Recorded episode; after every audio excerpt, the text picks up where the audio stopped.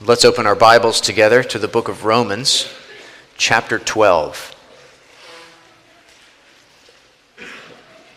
Romans chapter 12. And I'm going to read and preach verses 17 through 21 this morning, finishing up chapter 12. We're in a part of this letter the Apostle Paul wrote to the Christians in Rome, where he's telling them how to live out the gospel in their lives as Christians. He's told them, you'll recall, by the mercies of God to present their bodies as a living sacrifice to God. He's told them not to be conformed to this world, but to be transformed by the renewal of their minds.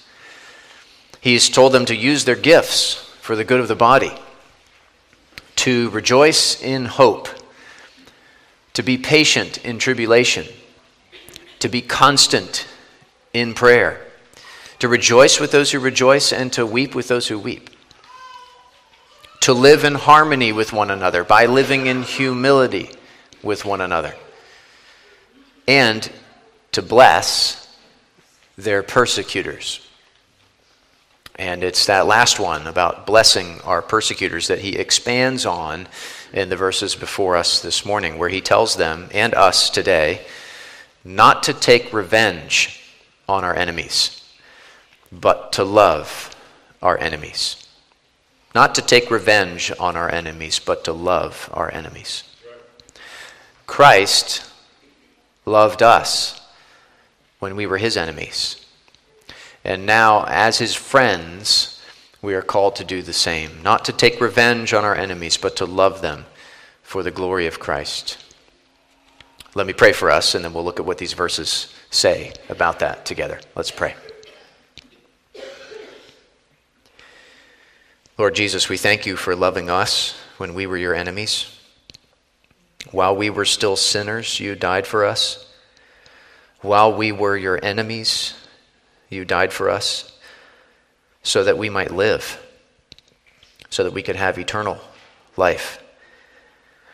And we pray now that you would open our eyes to the meaning of these verses and also to their rightful application to our lives as believers.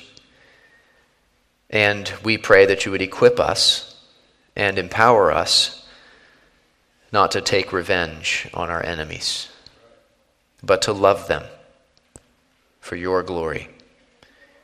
We pray in your name, Jesus. Amen. Romans chapter 12, verses 17 through 21. This is the inspired, inerrant, and infallible Word of God. Repay no one evil for evil, but give thought to do what is honorable in the sight of all. If possible, so far as it depends on you, live peaceably with all. Beloved, never avenge yourselves, but leave it to the wrath of God. For it is written, Vengeance is mine, I will repay, says the Lord. To the contrary, if your enemy is hungry, feed him. If he is thirsty, give him something to drink. For by so doing, you will heap burning coals on his head. Do not be overcome by evil, but overcome evil with good. We're going to take a simple approach to these verses. As you can see in your sermon notes there, we'll look first at verses 17 through 19, which say, in essence, don't take revenge on your enemies. And then we'll look at verses 20 and 21 and the call there to positively love your enemies. Under our first point, don't take revenge on your enemies. If you're taking notes, verse 17 is about retaliation, verse 18 is about peacemaking, and verse 19 is about revenge or vengeance. Retaliation, peacemaking, vengeance. So let's look first at what verse 17 says then about retaliation. Reading verse 17 again. Repay no one evil for evil, But give thought to do what is honorable in the sight of all. That is, if someone does something evil to you, don't do something evil to them in return. Don't repay them evil for evil, for the evil they did to you. Repay them good, Paul says. Do something honorable in their sight. Don't retaliate, ingratiate. Don't respond in kind, respond in kindness. Don't try to get even. Be okay for it to be uneven. Don't try to even the score. Don't even keep score. Repay no one evil for evil, but give thought to do what is honorable in the sight of all. So if you're driving the speed limit, going down the highway, and a car zooms up behind you, and you look in the rearview mirror, and the driver's yelling at you and honking his horn angrily at you, don't yell at him back. Don't return honking for honking. Give a little wave, get over into the other lane, let him pass. If you're at work or you're at school and a coworker or a classmate makes fun of you in front of others in order to get a laugh, do not stoop to their level and do the same to them. Stay calm. Give it quietly to the Lord in prayer and then respond in kindness towards them.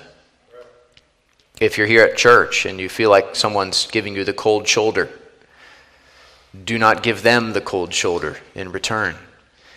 Give them the warm shoulder of a warm welcome and a kind word. Kids, if one of your siblings steals the toy you're playing with and pushes you out of the way, don't push them back. Steal the toy back from them. Exercise self control over your body, over your words, over your feelings. Try to work it out with patience. Go get help from mom or dad if you can't. If someone is rude to you on social media, don't be rude to them in response. Say something honorable in response, something that will be honorable in the sight of all who read that post. 1 Peter 3 9 says, Do not repay evil for evil or reviling for reviling, but on the contrary, bless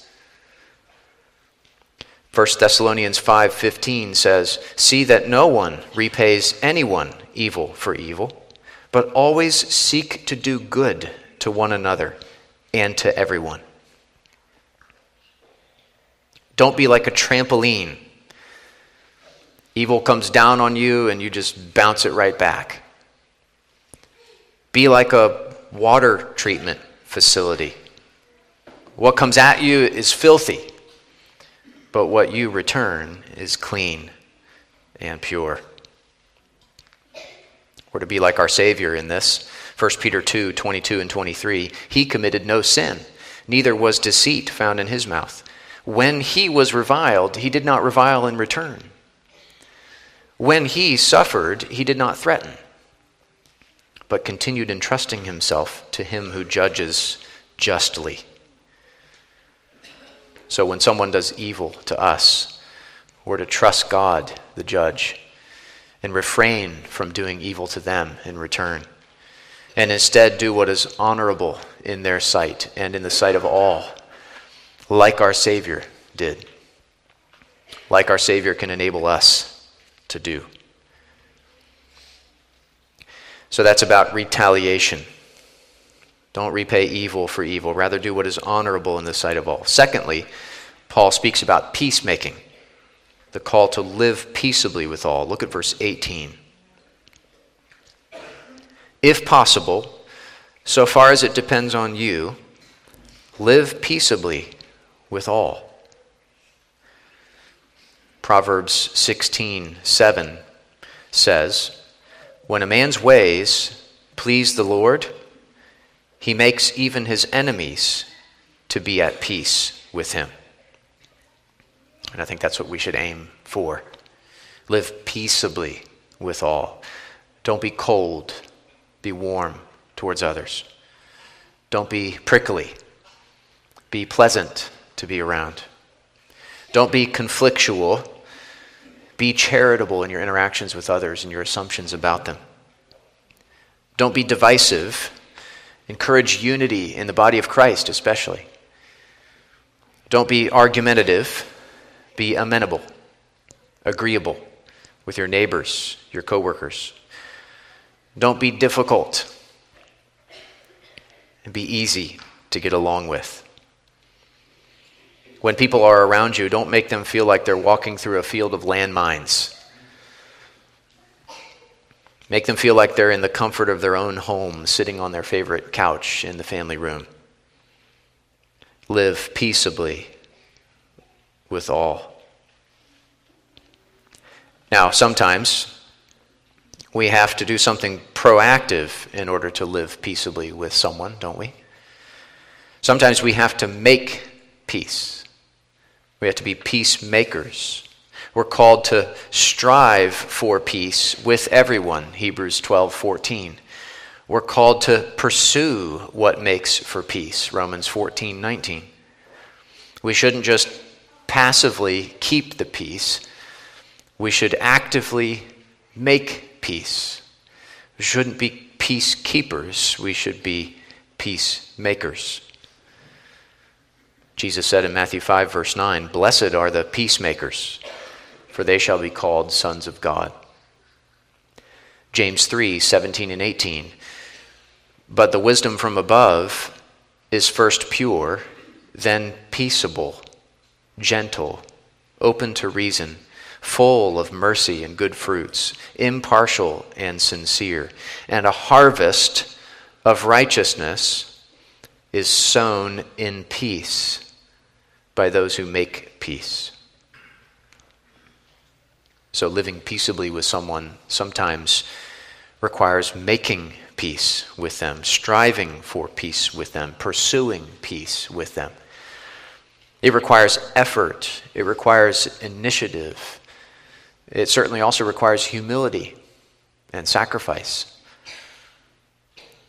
But Paul gives two qualifications at the beginning of verse 18. If possible, and so far as it depends on you. If possible, if it's at all possible, we should live peaceably with all. As much as we can, given the limitations of this fallen world that we live in, we should live peaceably with all. It may not be possible in certain situations.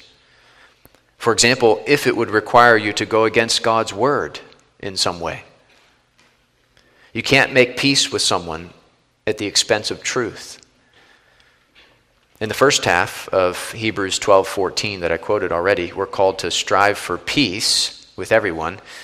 But in the second half of the verse, we're called to strive for holiness, the holiness without which no one will see the Lord.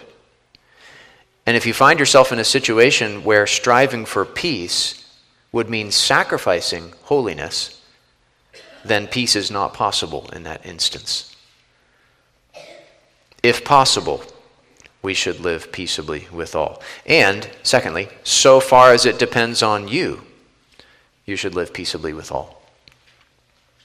You can't control what the other person is going to do. You're not responsible for what they do or don't do. You're responsible for what you do. And so far as it depends on you, you should seek peace. You should go as far as you can toward the other guy. You should go all the way to the edge of your circle of responsibility in the relationship. If peace isn't possible, don't let it be because of something in you. John Murray wrote about this. This bears upon the exercise of every means within our power to maintain peace with our fellow men. The responsibility for discord must to no extent be traceable to failure on our part to do all that is compatible with holiness, truth, and right.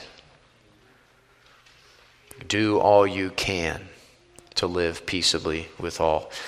And remember, as believers, we have peace with God through our Lord Jesus Christ. We've been saved by the Prince of Peace. Our hearts have been changed by the gospel of peace. And therefore, we have everything we need to live peaceably with all. So, Paul talks about retaliation in verse 17, then peacemaking in verse 18, and then thirdly, vengeance in verse 19. Look at verse 19. Beloved, never avenge yourselves, but leave it to the wrath of God. For it is written, Vengeance is mine, I will repay, says the Lord.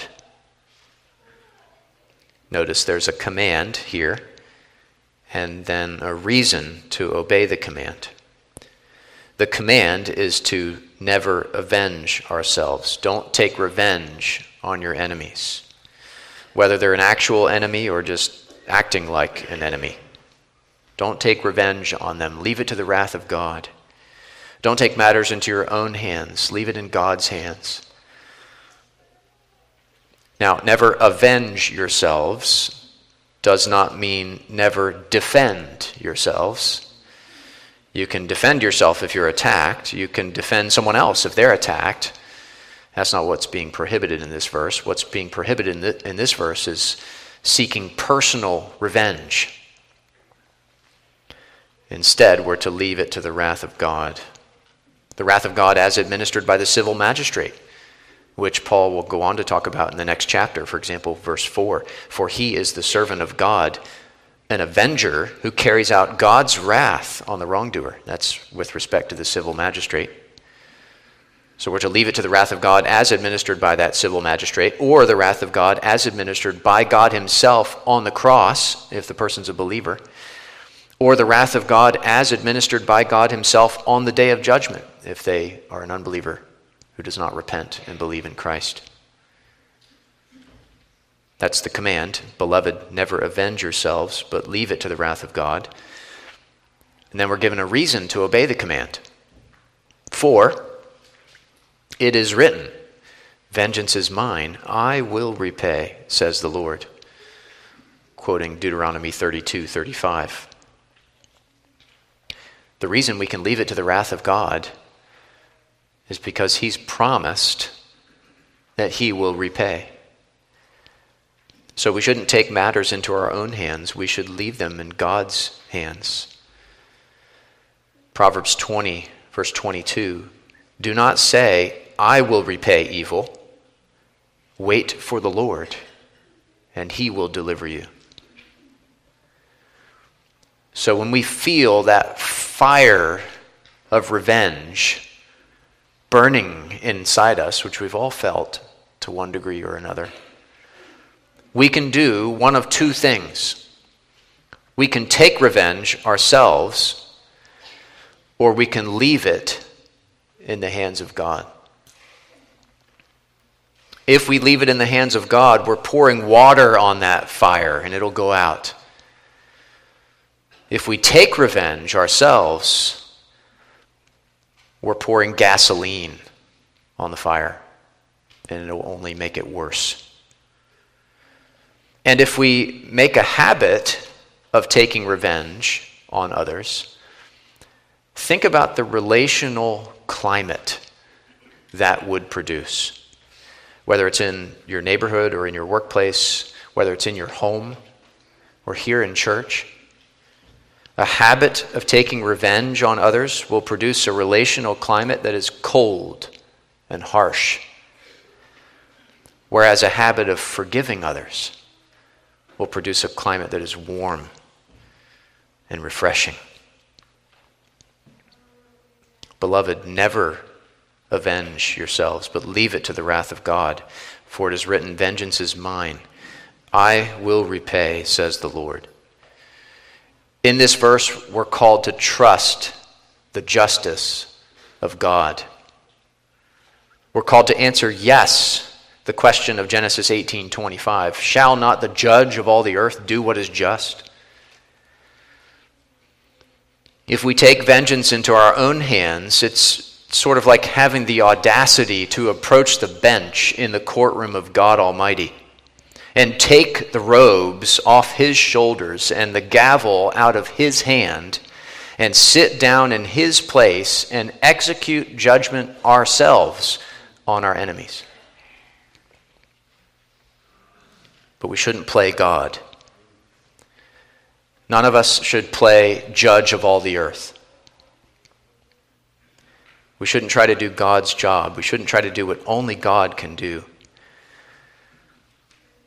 We should realize that taking vengeance into our own hands, as tempting as that is, is ultimately a failure to trust the justice of God.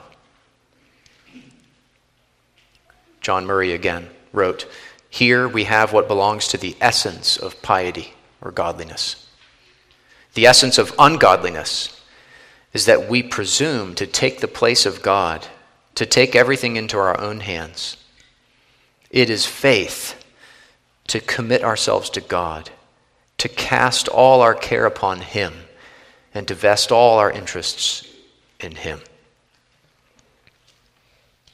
Like Jesus, we are called to entrust ourselves to Him who judges justly. And even though the person who wronged us may deserve wrath, we shouldn't forget that so do we.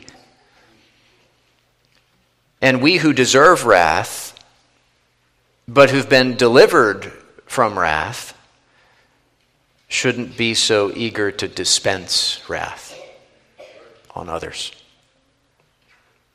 We should pray for our enemies, that they would repent and be forgiven as we have been.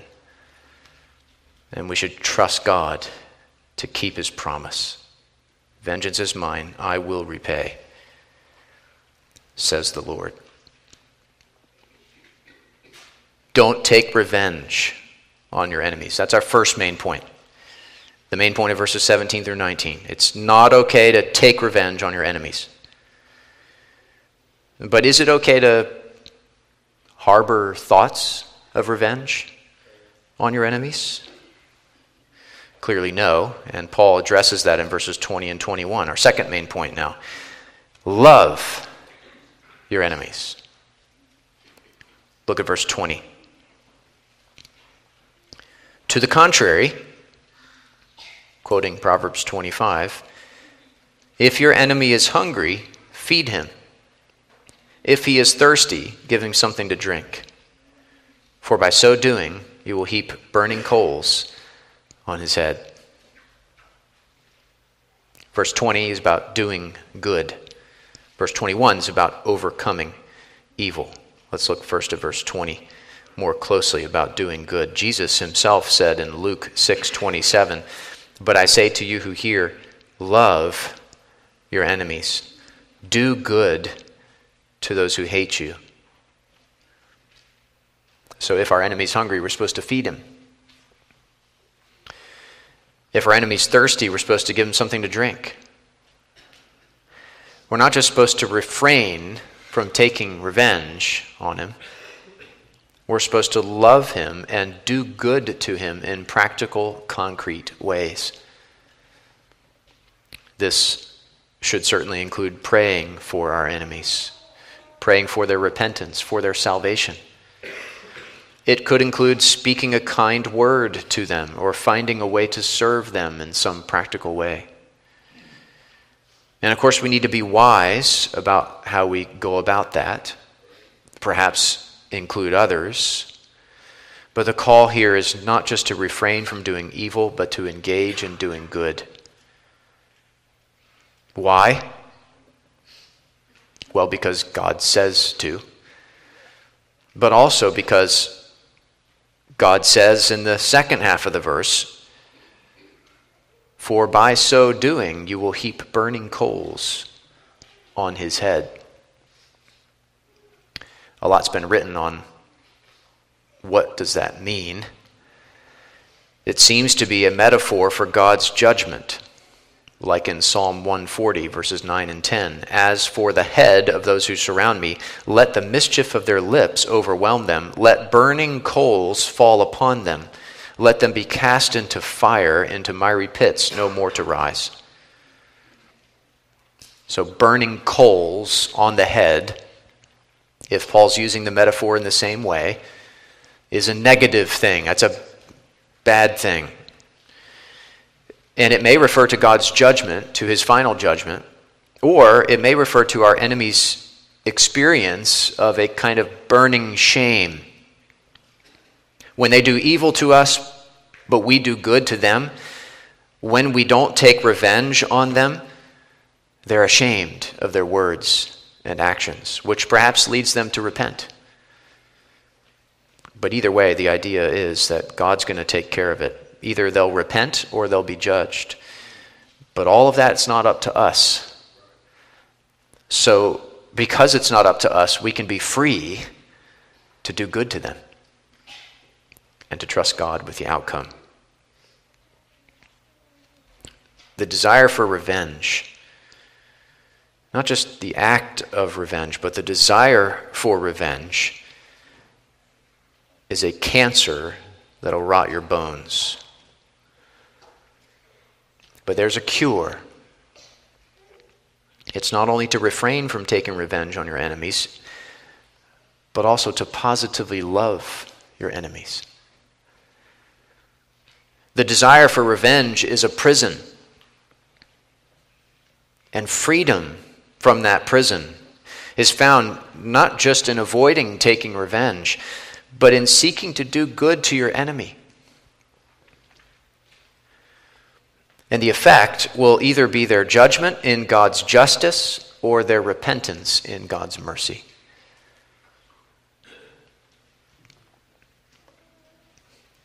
So that's about doing good in verse 20. Verse 21 is about overcoming evil. Look at verse 21. Do not be overcome by evil, but overcome evil with good. If we take revenge on our enemies, if we let what they did to us fill our hearts to overflowing with thoughts of vengeance, then we've let ourselves be overcome by evil, by the evil they did to us, by the evil we want to do to them or have done to them. If we allow ourselves to keep dwelling on the evil they did to us, if we're constantly thinking about it, growing more bitter by the minute, then we're allowing ourselves to be overcome by evil. If we repay evil for evil, we've been overcome by evil. If we repay good for evil, then we've overcome evil with good. When evil is done to us, if we do evil in return, evil wins. But if, when evil is done to us, we do good in return, good wins. Doing evil in return is not the solution. Doing evil in return just creates more problems. Doing good in return is the solution because that is how evil is overcome. And isn't this what Jesus did for us? He overcame our evil with his good, with the good of living a perfect life that we haven't lived, with the good of dying a sacrificial death on the cross to atone for our evil, and with the good of rising again from the dead, victorious over evil for all who trust in him. And it's because he overcame our evil with good that we can overcome others' evil with good. We're told not to take revenge on our enemies, but to love our enemies. That's what God has done with us. Turn back to Romans 5 for just a moment as we draw to a close this morning. Romans 5, verses 6 through 11, or you can just listen or perhaps look along with someone else. Romans chapter 5, verse 6, thinking about the fact that God has loved us, his enemies. For while we were still weak at the right time, Christ died for the ungodly. For one will scarcely die for a righteous person, though perhaps for a good person one would dare even to die. But God shows his love for us in that while we were still sinners, Christ died for us. Since, therefore, we have now been justified by his blood, much more shall we be saved by him from the wrath of God. For if, while we were enemies, we were reconciled to God by the death of his Son, much more, now that we are reconciled, shall we be saved by his life. More than that, we also rejoice in God through our Lord Jesus Christ, through whom we have now received reconciliation. God didn't take revenge on us when we were his enemies, who had done so much evil to him though that's what we deserved and continue to deserve because of our sins. No, while we were enemies, we were reconciled to God by the death of his own Son, Jesus Christ. And since we've gone from being God's enemies to being God's friends, we can be gracious and patient with our enemies.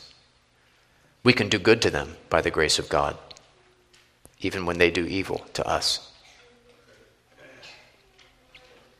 Kids, I'm sure you've poured a can of soda into a cup before or seen someone do that, and it's poured so fast and so full that it overflows and fizzes out over onto the table. God has filled our hearts with His grace. He's filled us to overflowing and he means for that grace to spill over into the lives of others, even the lives of our enemies, so that people will see his grace and be led to repentance and faith in Christ. So don't repay people evil for the evil they do to you. Repay good for evil. Live peaceably with all, as much as possible, as much as you can do. Don't take revenge. Leave it in God's hands. Do good to your enemies and overcome evil with good, like Christ did for you.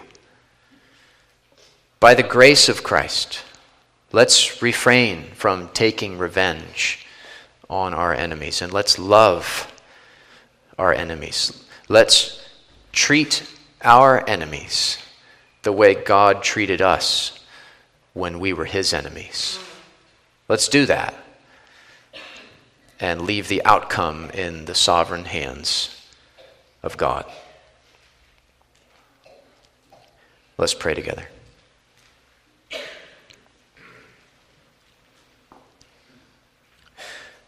God, we thank you for loving us when we were your enemies. Help us to love our enemies the way you call us to so clearly in these verses. We need a continual supply of your grace and strength to be able to do that. So please empower us. Help us in those moments we will face in your wise providence this week when we will have a chance to put all this into practice. Help us to remember your word and to obey your word. And even as we do so imperfectly, may we point others to you and to the love and grace of the gospel. We pray in Jesus' name. Amen.